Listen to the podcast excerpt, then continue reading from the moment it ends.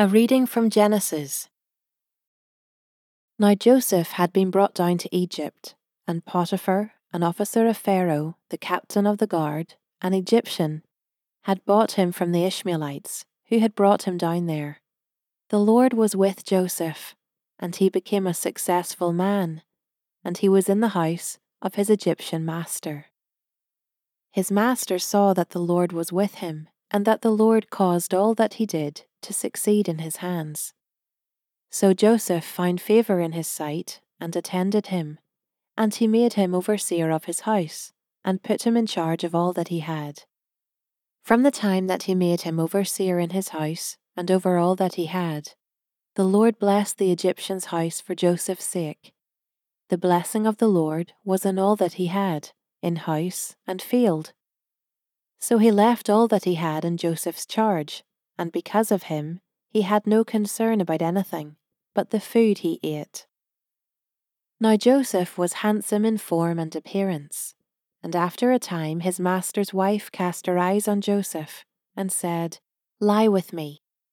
But he refused and said to his master's wife, Behold, because of me, my master has no concern about anything in the house and he has put everything that he has in my charge. He is not greater in this house than I am, nor has he kept back anything from me except you, because you are his wife. How then can I do this great wickedness and sin against God? And as she spoke to Joseph day after day, he would not listen to her, to lie beside her, or to be with her. But one day when he went into the house to do his work, and none of the men of the house was there in the house, she caught him by his garment, saying, Lie with me. But he left his garment in her hand, and fled, and got out of the house. And as soon as she saw that he had left his garment in her hand, and had fled out of the house, she called to the men of her household and said to them, See, he has brought among us a Hebrew to laugh at us. He came in to me to lie with me, and I cried out with a loud voice. And as soon as he heard that I lifted up my voice and cried out, he left his garment beside me, and fled, and got out of the house. Then she laid up his garment by her until his master came home. And she told him the same story, saying, The Hebrew servant, whom you have brought among us, came in to me to laugh at me. But as soon as I lifted up my voice and cried, he left his garment beside me and fled out of the house. As soon as his master heard the words that his wife spoke to him, This is the way your servant treated me, his anger was kindled. And Joseph's master took him and put him into the prison, the place where the king's prisoners were confined. And he was there in prison. But the Lord was with Joseph and showed him steadfast love and gave him favour in the sight of the keeper of the prison. And the keeper of the prison put Joseph in charge of all the prisoners who were in the prison. Whatever was done there, he was the one who did it. The keeper of the prison paid no attention to anything that was in Joseph's charge, because the Lord was with him. And whatever he did, the Lord made it succeed. A reading from Mark. And he said to them, Truly, I say to you, there are some standing here who will not taste death until they see the kingdom of God after it has come with power. And after six days, Jesus took with him Peter and James and John, and led them up a high mountain by themselves. And he was transfigured before them. And his clothes became radiant, intensely white, as no one on earth could bleach them. And there appeared to them Elijah with Moses, and they were talking with Jesus. And Peter said to Jesus, Rabbi, it is good that we are here. Let us make three tents one for you, and one for Moses, and one for Elijah. For he did not know what to say, for they were terrified. And a cloud overshadowed them, and a voice came out of the cloud This is my beloved Son Listen to him. And suddenly, looking around, they no longer saw anyone with them but Jesus only. And as they were coming down the mountain, he charged them to tell no one what they had seen until the Son of Man had risen from the dead. So they kept the matter to themselves, questioning what this rising from the dead might mean.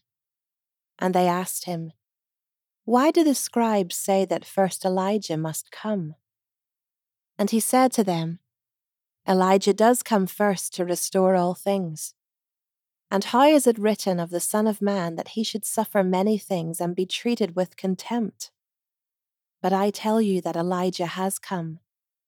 And they did to him whatever they pleased, as it is written of him. And when they came to the disciples, they saw a great crowd around them, and scribes arguing with them. And immediately all the crowd, when they saw him, were greatly amazed and ran up to him and greeted him. And he asked them, What are you arguing about with them? And someone from the crowd answered him, Teacher, I brought my son to you, for he has a spirit that makes him mute. And whenever it seizes him, it throws him down, and he foams and grinds his teeth and becomes rigid. So I asked your disciples to cast it out, and they were not able. And he answered them, O faithless generation, how long am I to be with you? How long am I to bear with you? Bring him to me. And they brought the boy to him. And when the spirit saw him, immediately it convulsed the boy, and he fell on the ground and rolled about, foaming at the mouth. And Jesus asked his father, How long has this been happening to him?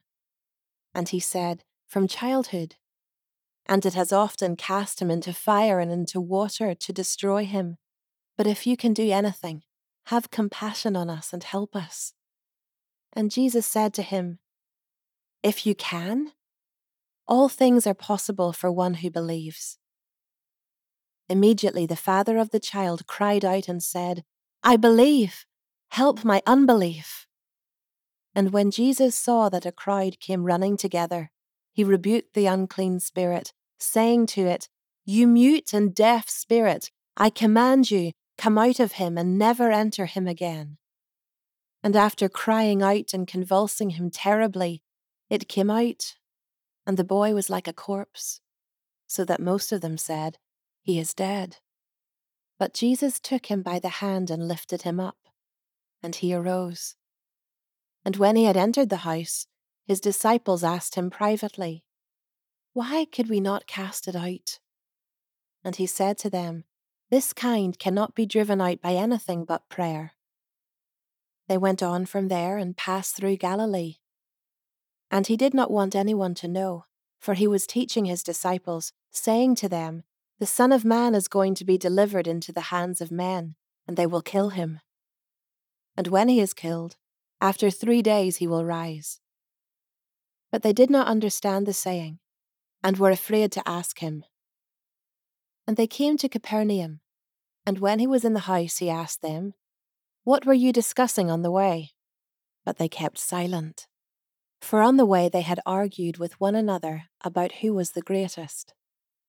And he sat down and called the twelve.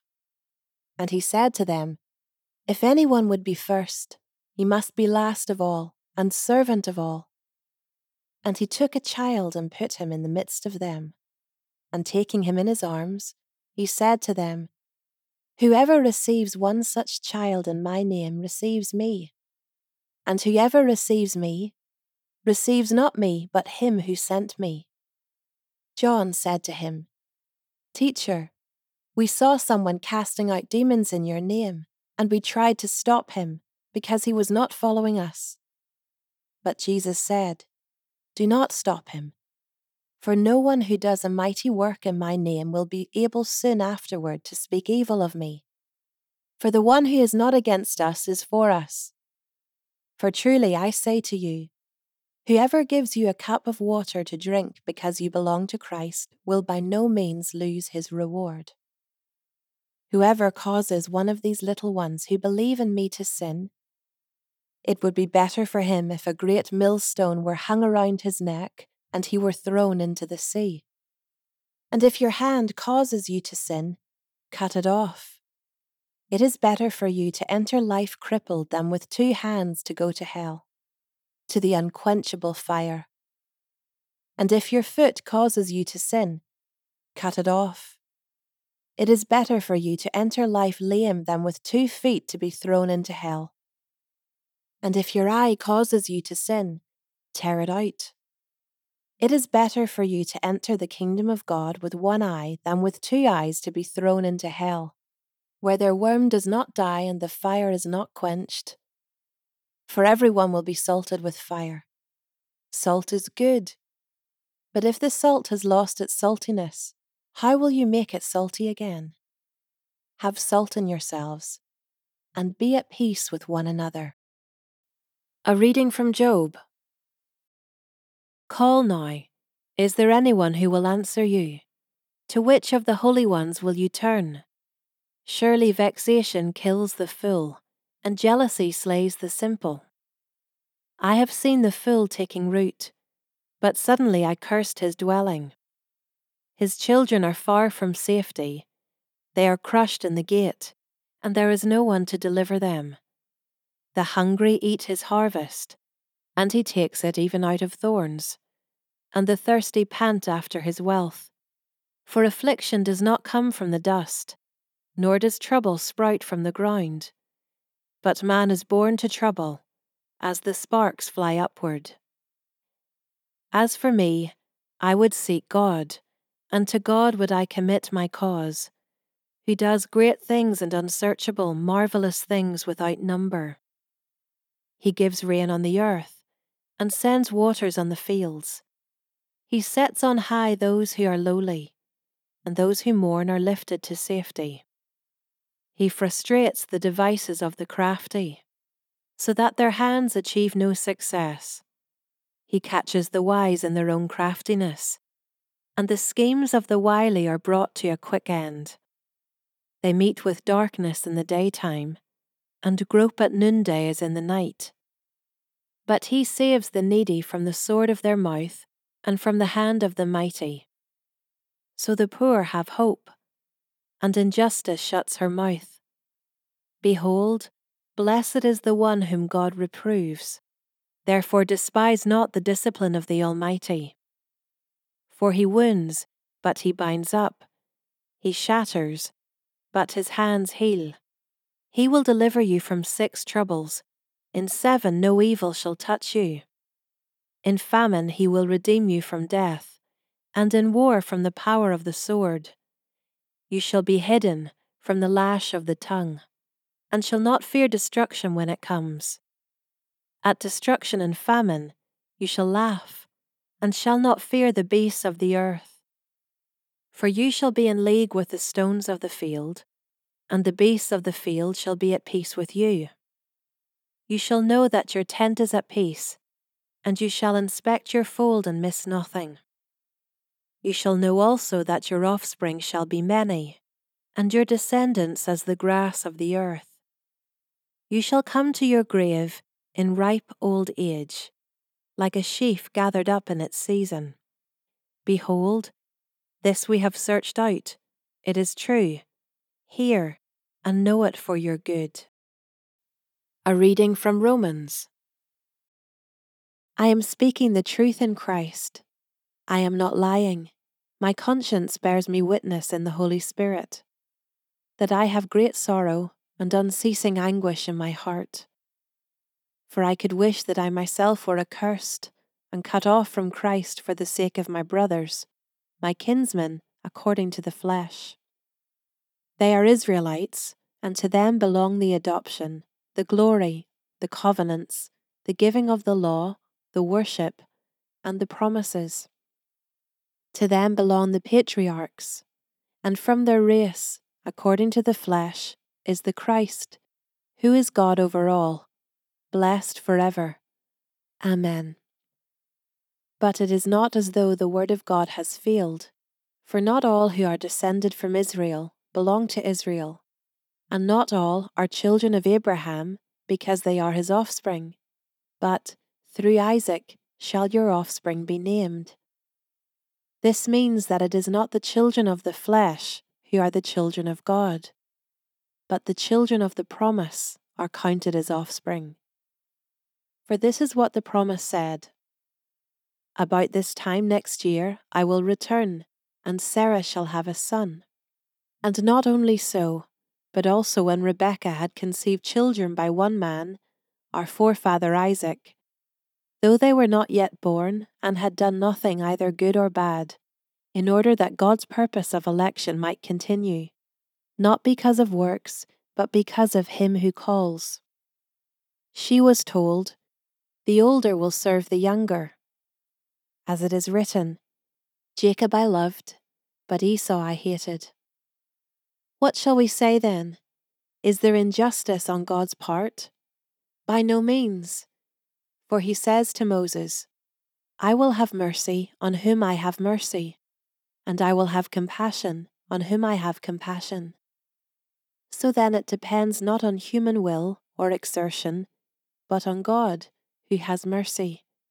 For the Scripture says to Pharaoh, For this very purpose I have raised you up, that I might show my power in you, and that my name might be proclaimed in all the earth. So then he has mercy on whomever he wills, and he hardens whomever he wills.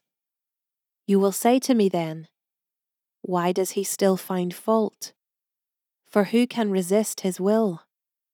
But who are you, O man, to answer back to God? Will what is moulded say to its moulder, Why have you made me like this? Has the potter no right over the clay, to make out of the same lump one vessel for honourable use and another for dishonourable use? What if God, desiring to show his wrath and to make known his power, has endured with much patience vessels of wrath prepared for destruction, in order to make known the riches of his glory for vessels of mercy, which he has prepared beforehand for glory? Even us whom he has called, not from the Jews only, but also from the Gentiles? As indeed he says in Hosea, those who were not my people, I will call my people. And her who was not beloved, I will call beloved. And in the very place where it was said to them, You are not my people, there they will be called sons of the living God. And Isaiah cries out concerning Israel Though the number of the sons of Israel be as the sand of the sea, only a remnant of them will be saved. For the Lord will carry out his sentence upon the earth fully and without delay. And as Isaiah predicted, if the Lord of hosts had not left us offspring, we would have been like Sodom and become like Gomorrah. What shall we say then? That Gentiles who did not pursue righteousness have attained it, that is, a righteousness that is by faith? but that Israel, who pursued a law that would lead to righteousness, did not succeed in reaching that law. Why? Because they did not pursue it by faith, but as if it were based on works. They have stumbled over the stumbling stone, as it is written Behold, I am laying in Zion a stone of stumbling and a rock of offence, and whoever believes in him will not be put to shame.